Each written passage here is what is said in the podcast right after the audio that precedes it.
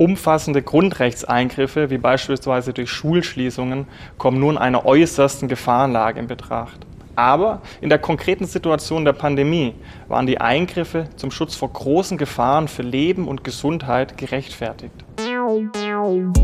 Die JustizreporterInnen, der ARD-Podcast direkt aus Karlsruhe. Wir sind dabei, damit ihr auf dem Stand bleibt. Hallo und herzlich willkommen zu einer neuen Folge von Die JustizreporterInnen. Mein Name ist Bernd Wolf und wir sind heute brandaktuell unterwegs, denn was ihr gerade gehört habt, das war der Pressesprecher des Bundesverfassungsgerichts Pascal Schellenberg. Ausgangsbeschränkungen, Kontaktbeschränkungen, geschlossene Schulen. Nie gab es in Deutschland für die Bürgerinnen und Bürger schärfere Beschneidungen ihrer Grundrechte als zu Corona-Zeiten. Nicht alle akzeptierten das, einige zogen direkt zum Bundesverfassungsgericht. Was darf der Staat und was darf er nicht? Das höchste deutsche Gericht hat entschieden, die Bundesnotbremse ist verfassungsgemäß. Wir erklären die Beschlüsse des Gerichts. Mein Kollege Klaus Hempel ist bei mir im Studio. Hallo Klaus. Hallo Bernd.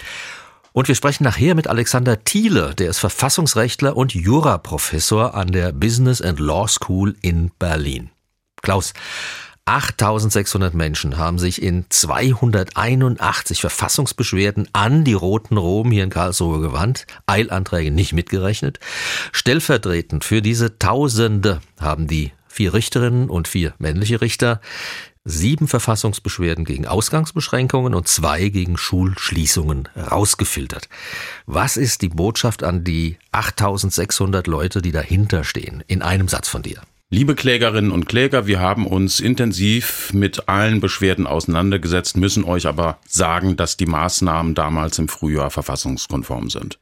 Okay. Und wie hat das Verfassungsgericht dann seine Beschlüsse ein bisschen ausführlicher begründet? Also das Bundesverfassungsgericht hat zunächst einmal festgestellt, dass die Maßnahmen erheblich in die Grundrechte der Bürgerinnen und Bürger eingegriffen haben. Das gilt für alle Maßnahmen, also für die Kontaktbeschränkungen, für die Ausgangssperren und auch für die Schulschließungen.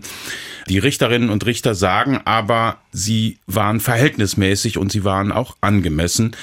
Und dann stellen sie ab auf das damalige Ziel des Gesetzgebers, das spielt hier eine ganz wichtige Rolle, dem Gesetzgeber sei es darum gegangen, in einer Zitat, äußersten Gefahrenlage, Zitat Ende, das Leben und die Gesundheit der Menschen in Deutschland zu schützen.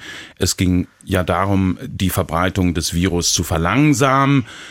Es ging darum, in diesem Zusammenhang eine Überlastung des Gesundheitssystems zu vermeiden. Es ging darum, die medizinische Versorgung bundesweit sicherzustellen. Und all das, sagt der erste Senat, das sei von überragender Bedeutung gewesen. Und deshalb kommen sie zum Schluss, die Maßnahmen waren verhältnismäßig. Ganz wichtig ist auch äh, die zeitliche Begrenzung der sogenannten Bundesnotbremse gewesen. Sie trat ja Ende April in Kraft. Sie lief dann Ende Juni aus. Das heißt, äh, die Maßnahmen galten grundsätzlich äh, über einen Zeitraum von zwei Monaten hinweg und die Maßnahmen galten ja immer nur in den Land- und Stadtkreisen, die die Inzidenzwerte überschritten hatten. Das waren bei der Ausgangssperre und den Kontaktbeschränkungen der Inzidenzwert von 100 und bei der Schulschließung ein Inzidenzwert, der etwas höher angesetzt wurde von 165 über längere Zeit. Das Verfassungsgericht hat auch die Schulschließungen von damals gebilligt, hat äh, interessanterweise erstmals ein Recht der Kinder und Jugendlichen auf schulische Bildung festgestellt und anerkannt. Was genau ist dann darunter zu verstehen? Also dieses neue Recht, das ist wirklich ein ganz spannender Punkt. Äh, dieses Recht bedeutet, der Staat muss sicherstellen, dass Kinder und Jugendliche von diesem Recht auf schulische Bildung auch Gebrauch machen können. Es ist ein Recht sozusagen gegenüber dem Staat. Der Staat muss also dafür sorgen, so steht es im Beschluss, dass sich Kinder und Jugendliche zu eigenständigen Persönlichkeiten entwickeln können. Dafür seien zwar in erster Linie die Eltern zuständig, aber der Staat muss dann auch Lebensbedingungen sichern und sicherstellen, die für das gesunde Aufwachsen von Kindern und Jugendlichen erforderlich sind. Und dann reden wir eben auch über die Schulen. Und dazu gehört eben zwingend der Zugang zu einer schulischen Bildung. Und dieser Anspruch leitet sich also direkt jetzt aus dem Grundgesetz ab. Das ist neu. Und dieses Recht, das darf nur im absoluten Ausnahmefall beschränkt werden. Dennoch kommt das Verfassungsgericht zum Schluss, die damaligen Schulschließungen waren konform mit unserem Grundgesetz. Warum dann doch? Also da sagt der erste Senat, auch Schulschließungen seien damals zum Schutz der gesamten Bevölkerung erforderlich und am Ende auch angemessen gewesen. Die Richterinnen und Richter stellen fest, äh, die Schulen hätten ebenfalls erheblich zum Infektionsgeschehen beigetragen. Das hätten ihnen auch Experten bestätigt. Und auch hier betont das Bundesverfassungsgericht die große Gefahrenlage damals und die große Notwendigkeit, die Pandemie einzudämmen. Das Bundesverfassungsgericht hat sich auch intensiv mit den schweren Folgen beschäftigt für die Schülerinnen und Schüler. Daran sieht man, die haben sich die Entscheidung nicht so einfach gemacht. Das Bundesverfassungsgericht weist auch auf die großen Probleme hin, die aufgrund der Schulschließung dann äh, die Folge waren. Also Lernrückstände, es gab große Defizite bei der persönlichen Entwicklung und das betraf gerade Kinder und Jugendliche in sozial schwächeren Familien. Aber am Ende kommen sie dann zum Schluss, die Schließungen, die waren doch verhältnismäßig, insbesondere deshalb, weil, ich hatte es vorhin angedeutet, eine Schließung erst ab einer Inzidenz von 165 in Frage kam. Das war also ein viel höherer Wert als bei den Ausgangssperren und Kontaktbeschränkungen mit einer Inzidenz von 100. Und auch das wichtig, die Schließung war nur zulässig, weil es als Ersatz Distanzunterricht und Notbetreuung gegeben hat damals. Und das ist auch der Maßstab, wenn der Gesetzgeber darüber nachdenken sollte, erneut Schulen zu schließen. Da muss es zwingend Distanzunterricht und Notbetreuung für Kinder geben. Das Verfassungsgericht hat die Bundesnotbremse also durchgewunken. Was bedeuten denn die Beschlüsse mit Blick auf künftige Maßnahmen? Denn die Pandemie läuft ja weiter. Vor allem, wenn wir nach Berlin gucken, aus der Union kommen ja Forderungen, die alte Bundesnotbremse wieder in Gang zu setzen. Also beispielsweise von dem bayerischen Ministerpräsident Söder und auch Helge Braun, der noch amtierende Kanzleramtschef. Beide haben solche Forderungen heute erhoben. Also man kann sagen, mit den Beschlüssen hat die Politik ganz sicher jetzt eine wichtige Orientierung bei der Frage, welche welche Maßnahmen zur Pandemiebekämpfung rechtlich möglich sind.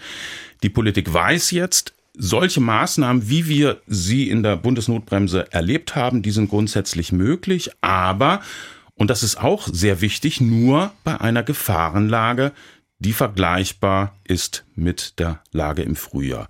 Wenn man jetzt bedenkt, dass die aktuelle vierte Welle offensichtlich noch dramatischer ist als die dritte Welle im Frühjahr, dann kann man natürlich schnell zum Schluss kommen, also dass es verfassungsrechtlich zulässig wäre, die Maßnahmen der Bundesnotbremse wieder zu reaktivieren.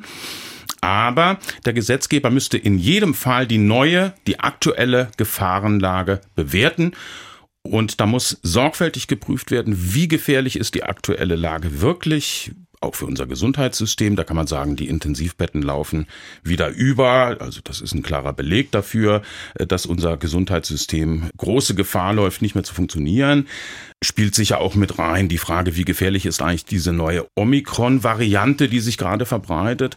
Aber auch wichtig, das Thema Impfen. Also wir hatten im Frühjahr eine andere Lage. Da lief die Impfkampagne erst an. Jetzt sind immerhin sehr viele Menschen auch schon doppelt geimpft. Also da hat sich was geändert und auch so etwas muss in die Bewertung einfließen. Unterm Strich kann man sagen, je gefährlicher die Lage, desto eher sind wieder solche Maßnahmen wie bei der Bundesnotbremse möglich. Danke, Klaus. Klaus Hempel, das war sehr informativ. Und jetzt möchte ich mit einem Experten sprechen, der war schon mal vor einem Jahr zu Gast in unserem Podcast. Damals ging es um Beherbergungsverbote und Sperrstunden und die Verhältnismäßigkeitsprüfungen an den Verwaltungsgerichten. Damals, Herr Professor Thiel, waren Sie an der Uni Göttingen, inzwischen in Berlin, an der BSP Business and Law School. Herr Professor Thiele, auch an Sie die erste, bisschen plakative Frage zu den Verfassungsgerichtsbeschlüssen. Was ist Ihrer Ansicht nach die Botschaft des ersten Senats an diese über 8000 Leute, die ja Verfassungsbeschwerde erhoben haben, die zwar nicht zum Zug kamen, aber sicher sehr auch interessiert und gespannt waren auf das, was heute kommt? Was war die Botschaft? Also ich glaube, der Senat hatte, wenn man das jetzt ganz kurz zusammenfasst, vielleicht zwei Botschaften. Die erste Botschaft, er hat diese Bedenken sehr ernst genommen. Denn die Beschlüsse sind sehr ausgewogen, lang begründet. Er hat sich viel Mühe gegeben, die wissenschaftliche Expertise zu hören und dann rechtlich umzusetzen. Also es ist nicht so, dass er diese Idee, dass es verfassungswidrig ist, einfach vom Tisch gewischt hat und gesagt, da ist nichts dran. Er hat sich sehr viel Mühe gegeben. Das ist, glaube ich, das Erste. Und das sollte man deswegen auch nicht pauschal als Niederlage derjenigen ansehen, die sich hier in das Verfassungsgericht gewandt haben. Und das Zweite äh, ist jetzt inhaltlich, dass er im Grunde festgehalten hat, dass diese Krisensituation, diese Pandemie zentral doch in der Verantwortung der Politik liegt. dass das Grundgesetz zwar einen Rahmen vorgibt, aber dieser eben sehr weit ist, dass es einen großen Beurteilungsspielraum gibt für die politischen Instanzen, eine wirksame Pandemiebekämpfung anzugehen und dass jedenfalls das Grundgesetz eine solche nicht verhindert. Und das scheint mir doch eine sehr wichtige Botschaft zu sein. Adressiert an die Politik, sagen Sie, was macht denn jetzt, denken Sie, die Politik mit den Beschlüssen des Verfassungsgerichts? Was ist denn jetzt an Corona-Maßnahmen möglich? Alles? Also zunächst einmal sollte die Politik diese äh, Beschlüsse, es sind ja zwei, es gibt auch einen zu Schulen, zwingend lesen. Das ähm, empfiehlt sich ohnehin bei vielen äh, verfassungsgerichtlichen Entscheidungen, sie mal zu lesen und sie auch mit einer gewissen Ruhe auch äh, zur Kenntnis zu nehmen. Und dann wird man feststellen, dass in der Tat das Verfassungsgericht einen weiten Rahmen zuweist der Politik aber keinen grenzenlosen. Ja, also die, der Beurteilungsspielraum ist nicht völlig unbegrenzt, sondern ähm, das Verfassungsgericht hat durchaus deutlich gemacht, dass insbesondere die politischen Entscheidungen den engen Kontakt mit der Wissenschaft suchen müssen also sich auf Unwissenheit zu berufen, weil man nicht zugehört hat, weil man sich nicht informiert hat, das ist dem Gesetzgeber verwehrt und auch den anderen politischen Instanzen. So, es muss hier um einen engen Austausch gehen, der auf der Höhe der Zeit ist. Das wird immer wieder zu neuen Erkenntnissen führen, vielleicht aber auch zu neuen Unsicherheiten. Denken wir an die neue Variante. Das stellt ja vieles wieder so ein bisschen vor die Delta-Zeit, weil wir nicht genau wissen, wie diese Variante wirkt. Und das heißt, der Gesetzgeber ist jetzt also gehalten, sich intensiv mit der Wissenschaft auseinanderzusetzen, muss das auch immer wieder tun und seine Ziele, die er verfolgt, die zulässig sind, also Gesundheitsschutz, Verhinderung der Überlastung des Gesundheitssystems, gut begründen, dass hier Gefahren drohen. Und darüber hinaus, glaube ich, kann die Politik aber mitnehmen, dass das Grundgesetz in der Tat wenige Maßnahmen wirklich pauschal ausschließt. Also die politische Verantwortung dadurch abzustreifen, dass man auf das Grundgesetz verweist und sagt, ja, das ist ja sowieso nicht möglich. Das lässt das Verfassungsgericht den politischen Instanzen nicht mehr durchgehen, sondern wir werden jetzt eine politische Debatte führen müssen.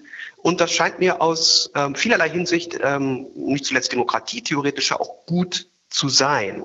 Also wir müssen als politische Instanzen jetzt Verantwortung für das übernehmen, was wir tun, aber eben auch für das, was wir nicht tun. In beiden Fällen ähm, gilt es, die politische Verantwortung zu tragen und anzunehmen. Die Politik hat öfters vor einem Jahr oder so den Vorwurf bekommen, sie würden die Wissenschaftler fragen, was sollen wir denn machen? Und wenn sie keine klare Antwort bekommen, haben, was aus Sicht der Virologen, Epidemiologen und so weiter ganz klar war, aus wissenschaftlicher Sicht gibt es eben nicht immer klare Antworten, äh, dann äh, wurde ihnen das zum Vorwurf gemacht. Ja, wenn ihr Wissenschaftler uns nicht sagt, was wir machen sollen, also dieses, dieser politische Lückenschluss, der sollte erfolgen. Und da hat ja Stefan Habert, der Gerichtspräsident und Senatspräsident von heute, vor den Entscheidungen heute gesagt, man habe durchaus vor, Leitplanken oder auch Gestaltungsspielräume für die Politik zu schaffen. Wir hören uns das gerade mal an. Das Bundesverfassungsgericht entwickelt sogenannte Maßstäbe, um im Grunde die Verfassung in einem bestimmten Bereich zu konkretisieren. Und deshalb geben die Begründungen des Bundesverfassungsgerichts dann üblicherweise Hinweise für Folgefragen, die sich stellen werden, etwa für kommende Pandemien oder für Maßnahmen in der gegenwärtigen äh, Pandemie für die kommenden Monate. Die kommende Pandemie Herr Professor Thiele hat schon angefangen, die vierte Welle. Ähm, ist denn ein Lockdown möglich und was, was geht jetzt mal konkret, ein bisschen mehr konkret in Sachen Corona-Bekämpfung, was geht und was geht nicht mehr? Kann man das so sagen? Fragen? Also pauschal kann man es eben ehrlich gesagt nicht mehr so richtig sagen. Also wenn das Verfassungsgericht beispielsweise entschieden hätte, dass Ausgangsbeschränkungen generell unzulässig sind, dann hätte ich Ihnen sagen können, die gehen eben nicht mehr.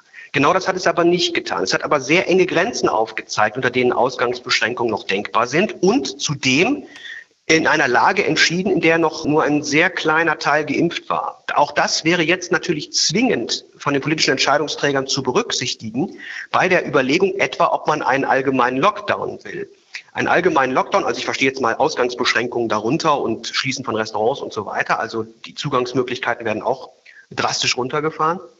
So ein allgemeiner Lockdown ist, das sagt das Verfassungsgericht ja ausdrücklich, denkbar, aber eben nur, wenn andere Möglichkeiten äh, tatsächlich nicht in Betracht kommen. Und jetzt haben wir mit der Impfquote, die wir erreicht haben und den Unterschieden zwischen Geimpften und Nicht-Geimpften eben eine neue Situation, die aus meiner Sicht, auch wenn man die Wissenschaft befragt, dazu führt, dass ein allgemeiner Lockdown wahrscheinlich aktuell nur sehr schwer zu begründen ist. Und auch die Wissenschaft will ja äh, vornehmlich ähm, darauf hinaus, dass man also flächendeckend 2G beispielsweise einführt oder 2G plus. Oder eine Impfpflicht. Aber, oder eine Impfpflicht, da können wir vielleicht gleich nochmal drauf eingehen, ja. genau. Aber auch das steht schon wieder so ein bisschen auf wackeligen Füßen. Warum? Weil wir mit dieser neuen Variante jetzt ja gar nicht mehr so genau wissen wie der Impfschutz eigentlich wirkt, wie die Impfung überhaupt wirkt. Auch da werden wir also wieder etwas abwarten müssen, was die Wissenschaft uns in dieser Hinsicht sagt. Aber prinzipiell würde ich sagen, dass verfassungsrechtlich wahrscheinlich eine Differenzierung zwischen Geimpften und Ungeimpften jedenfalls nicht nur gut möglich, sondern vielleicht sogar zwingend ist.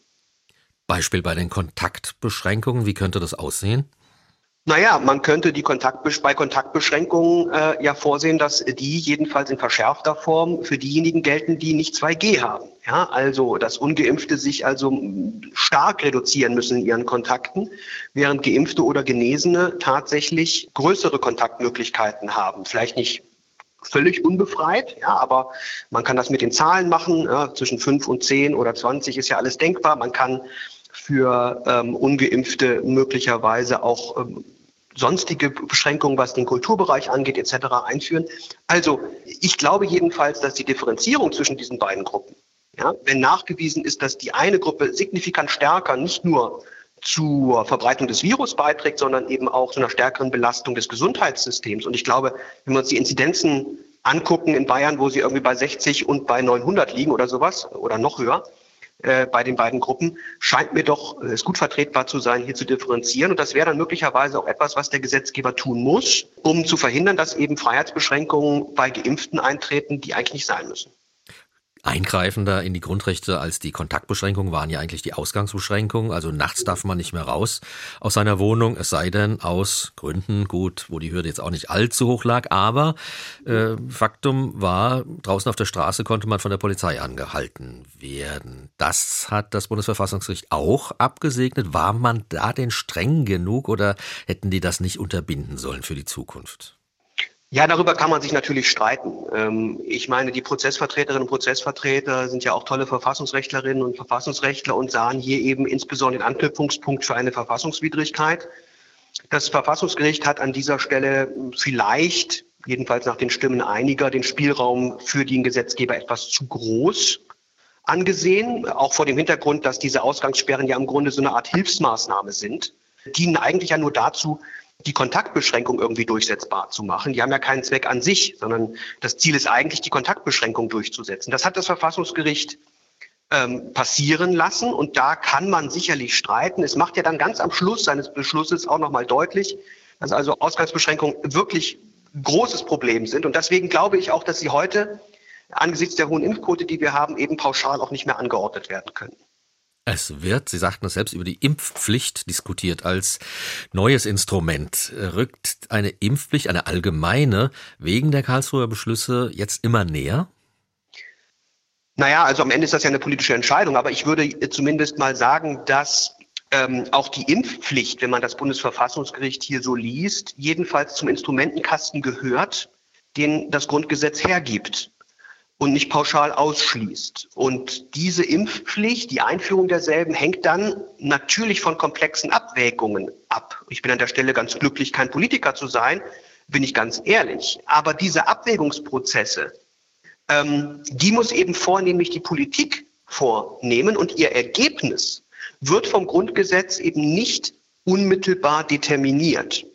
Politik kann also eine Impfpflicht einführen, sie muss es aber nicht, aber sie trägt dann auch für beides, also für das Handeln oder für das Unterlassen, die Verantwortung und muss sich dieser Verantwortung dann auch stellen. Sie muss nicht kommen, sagen Sie. Auch äh, bei einer anderen Sache hört man manchmal aus den Politikerreaktionen heute schon raus, dass Sie das, äh, die Verfassungsgerichtsentscheidung äh, geradezu als eine Aufforderung empfinden, eine neue Bundesnotbremse zu erlassen. Haben Sie das auch beim Lesen der vielen Seiten gedacht, irgendwann mal an der Stelle? Nein, habe ich nicht. Und das würde, dem würde ich auch ausdrücklich widersprechen. Ähm, dieses Verfassungsgericht jetzt oder diesen Beschluss jetzt zu instrumentalisieren, um daraus irgendwie abzuleiten, was zu tun wäre, wäre genau das Falsche. Das Bundesverfassungsgericht schiebt den Ball wirklich tatsächlich in das Feld der Politik. Und ähm, tatsächlich können, können auch an dieser Stelle diese Beschlüsse nicht dazu dienen, um irgendeine Entscheidung, ich sag mal, tragbarer oder äh, eindeutiger oder notwendiger zu machen, sondern ist tatsächlich die neue Pandemielage jetzt von der Regierung umfassend zu analysieren. Äh, aus den Beschlüssen selbst folgt erstmal nichts, außer dem Umstand, dass tatsächlich die Politik handlungsfähig ist und dass die Politik dementsprechend auch wie unterlassen einzustehen hat. Also ähm, irgendwelche konkreten Maßnahmen jetzt hier abzuleiten. Ähm, darüber hat das Verfassungsgericht nicht entschieden. Es hat die Notbremse erlaubt, es hat sie aber nicht für verpflichtend erklärt. Und genau in diesem Rahmen bewegt sich jetzt die Politik und muss sie sich jetzt leider bewegen. Es kann das nachvollziehen, dass man natürlich gerne irgendwie auch Verantwortungspfeiler hätte, an denen man sich so ein bisschen stützen kann als Politiker. Aber Leider bewegen wir uns hier in dem Rahmen, wo das Grundgesetz sehr viel ermöglicht und dann die Politik auch für sich alleine stehen und entscheiden muss. Jetzt haben ja wenige Stunden nach äh, der Aussendung der Beschlüsse, die haben das ja nicht verkündet in roten Roben, sondern haben das per E-Mail verschickt. Ähm, da äh, haben die äh, Spitzen von Bund und Ländern sich digital zusammengeschaltet, um zu gucken, wie es weitergeht in der epidemischen Lage, die ja wirklich sehr, sehr ernst ist. Äh, wir hören mal gerade ähm, in, der, in der Verbindung zwischen den Verfassungsgerichtsbeschlüssen und dem, was jetzt passieren soll. Helge Braun, Kanzleramtsminister noch, er ist Mediziner und kein Staatsrechtler. Also in der aktuellen Situation haben wir ja eine noch schwierigere Corona-Lage, als das zum damaligen Zeitpunkt der Bundesnotbremse der Fall war. Und deshalb ist sehr klar, auch jetzt müssen sich Bund und Länder einigen. Ähm, wir müssen eine Notbremse wieder haben, die uns die Infektionszahlen jetzt schnell runterbringt. Angenommen, es käme zu einer neuen Notbremse, Herr Professor Thiele, wären denn die Kompetenzen zwischen Bund und Ländern jetzt klarer?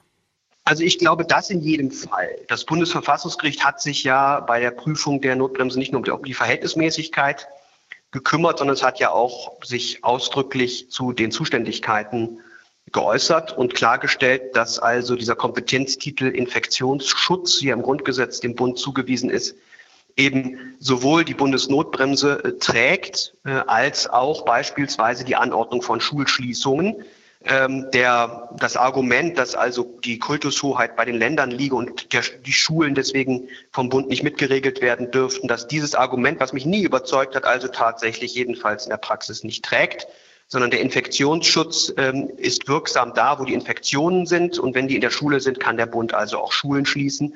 Aber erneut, er muss es nicht, er kann es. Er, auch die Inzidenzen, ab denen er das anordnet, äh, sind äh, außerhalb eines völlig unvertretbaren Rahmens nicht vorgegeben. Soweit er nachweisen kann, dass die Gefahren wissenschaftlich gut begründet bestehen, hat der Bund alle Handlungsmöglichkeiten, die er braucht, um eine solche Bundesnotbremse einzuführen. Und auch die Länder können also ihre Maßnahmen ergreifen, auch heute übrigens im Infektionsschutzgesetz ja ergreifen äh, und auch mehr tun möglicherweise als so mancher Ministerpräsident aus südlichen Gefilden hier und da unter Umständen äußert. Ich weiß gar nicht, wen Sie meinen. Äh, aber es södert so ein bisschen bei mir. Ähm, es geht ja um den Föderalismus auch. Und der ist ja in letzter Zeit, also eigentlich schon seit Jahren und Jahrzehnten, immer weiter in Bedrängnis geraten. Er sei zu kleinteilig, er sei nicht effizient genug. Der Flickenteppich ist das Schimpfwort eigentlich des Föderalismus. Der ist aber nicht aus Zufall in unserer Verfassung, sondern ist staatsrechtliches Prinzip aus ganz gewissen Gründen, die wir jetzt in der Stelle ausnahmsweise mal nicht vertiefen. Ähm, aber es gibt auch wirklich aufgeschlossene PolitikerInnen, die auf Einheitlichkeit setzen bei der Corona-Bekämpfung, die jetzt wieder vor uns liegt. So auch der grüne Gesundheitspolitiker und Arzt Janusz Dahmen. Dafür treten wir Grüne auch ein, dass wir jetzt einheitliche Regeln brauchen, wenn die Gefahr besonders groß ist. Welches Instrument man am Ende wählt, darüber muss man sich heute verständigen. Es ist nur klar, es muss schnell gehen und es muss wirkungsvoll sein. Und wir haben auch gelernt in dieser Pandemie, Einheitlichkeit führt zu Akzeptanz. Ist das so? Ist eine schwierige Frage. Also wenn man sich das Pandemiegeschehen anschaut, dann spricht erstmal nichts unbedingt für Einheitlichkeit. Und das ist ja gerade sehr unterschiedlich. Also wir haben jetzt ja eine sehr regional unterschiedliche Infektionsrate und auch eine sehr unterschiedliche Inzidenz. Wir haben insgesamt natürlich eine problematische Entwicklung, das will, glaube ich, keiner leugnen.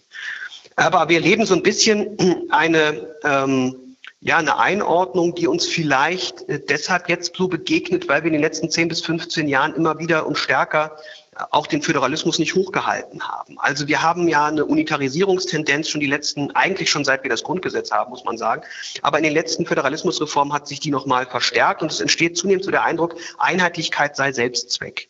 Und dem ist aus verfassungsrechtlicher Sicht mal deutlich zu widersprechen und widerspricht eigentlich auch der Idee der Subsidiarität und der eigentlich regionalen Zuständigkeit für regionale Probleme. Der Föderalismus jedenfalls als solcher hat eine effektive Pandemiebekämpfung nicht verhindert. Der Umstand, dass gewisse süddeutsche Ministerpräsidenten ständig zum Bund zeigen, ändert nichts daran, dass diese hätten handeln können, diese Ministerpräsidenten, es aber nicht tun. Ja, also insofern würde ich sagen, aus verfassungsrechtlicher Sicht ist das nicht richtig.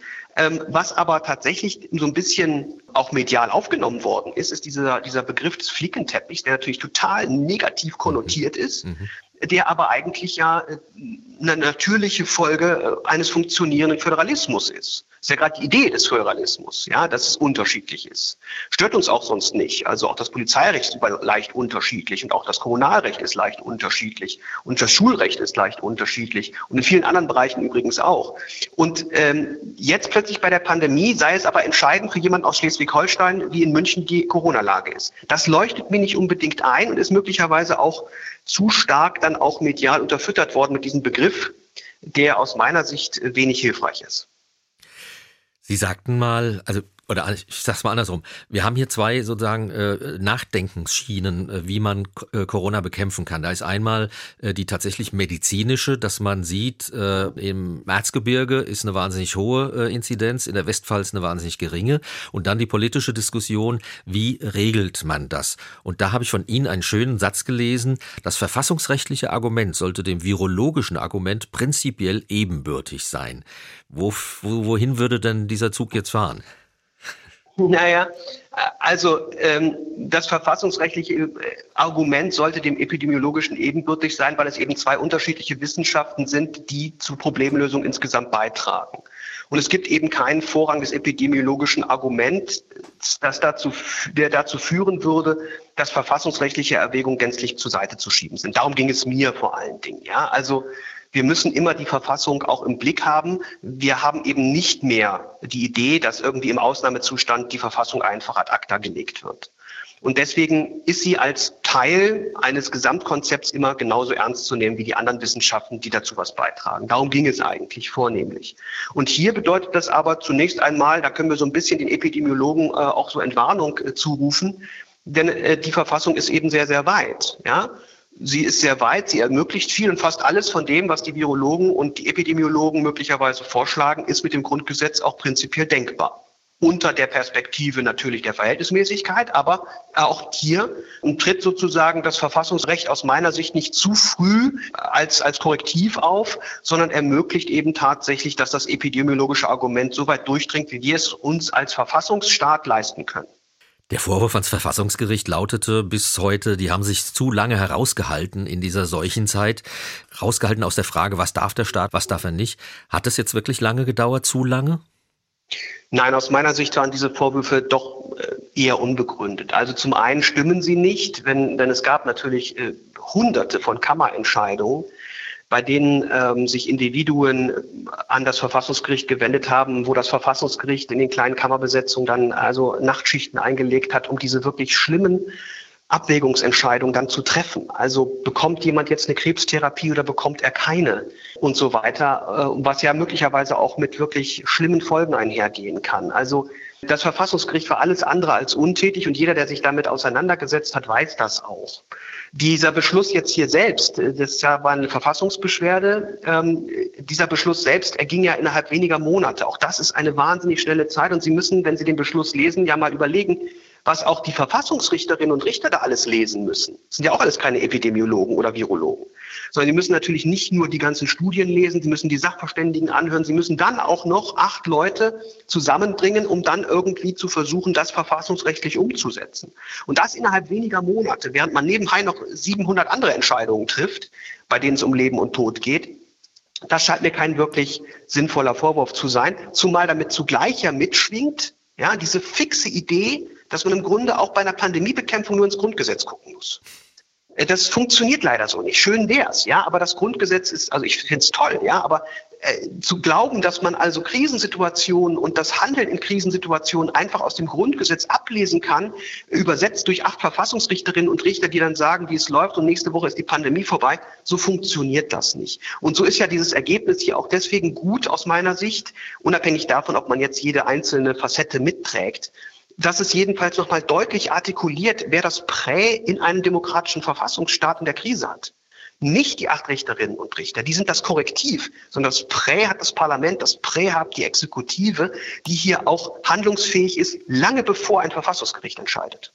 Die Bundesnotbremse war ein Maßnahmenpaket, äh, wurde auch so ein bisschen in toto äh, analysiert vom Gericht, wenngleich schon differenziert wurde, klar. Aber steht zu befürchten, dass in Zukunft unter Berufung auf, so, auf solche Gesamtpakete die verfassungsrechtliche Prüfung einzelner Grundrechtseingriffe aus diesem Paket heraus verwässern könnte? Also ich sehe das Problem, was Sie ansprechen, weil das Verfassungsgericht in seinem Beschluss ja immer wieder quasi von diesem Gesamtkonzept spricht. Die Ausgangsbeschränkung sei Teil eines Gesamtkonzeptes, der Kontaktbeschränkung, die wiederum sei Teil des Gesamtkonzeptes und so weiter. Aber ich sehe diese Gefahr eigentlich nicht, weil doch bei der Lektüre des Beschlusses auch sehr deutlich wird, dass sich das Verfassungsgericht über die Intensität der Eingriffe, auch jeder einzelnen Maßnahme, doch sehr äh, bewusst äh, ist. Und das auch sehr drastisch mit drastischen Worten teilweise darlegt, ja, was also Kontaktbeschränkungen etwa für alleinstehende Personen äh, bedeutet, äh, bedeuten, die, die eben keine Familie im nahen Umfeld haben oder ähnliche Formen der engen äh, Freundschaften und ähnliches.